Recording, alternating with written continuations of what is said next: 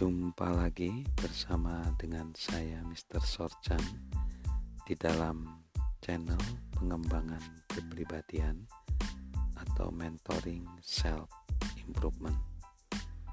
Pada saat ini saya akan membahas bagaimana ketika sikap ingin dikembangkan untuk terus menjadi positif akan menemui berbagai halangan dan sebenarnya orang yang berpikir positif selalu justru memakai halangan-halangan itu sebagai pembelajaran, sebagai bagian normal di dalam kehidupan, dalam rangka membentuk kehidupan sehingga mereka tahu bahwa dalam menghadapi tantangan itu mereka sudah terencana, mereka tahu.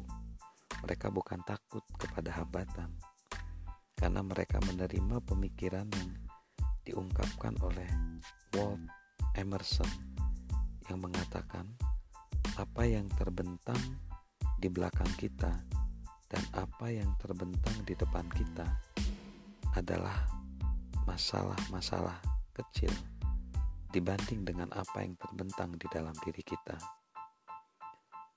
Ya, kita tahu memang mudah memiliki sikap positif saat jalur yang dilewati rata dan segala sesuatu berjalan dengan lancar sesuai dengan keinginan kita.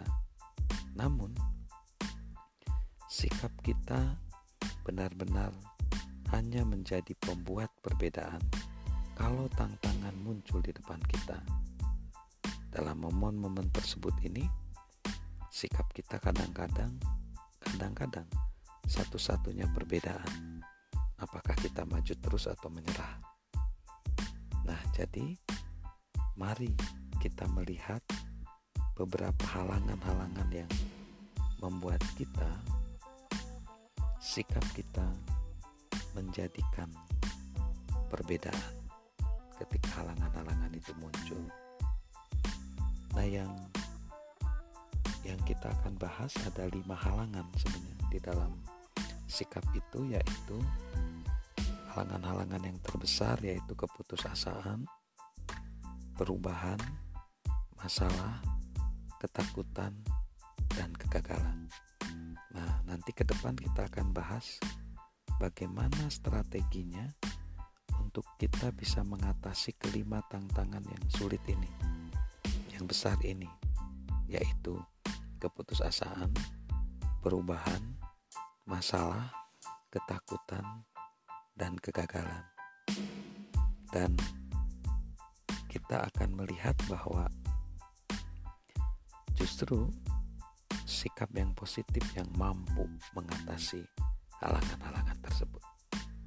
Salam mentoring, salam sukses luar biasa dari saya, Mr. Sorjan.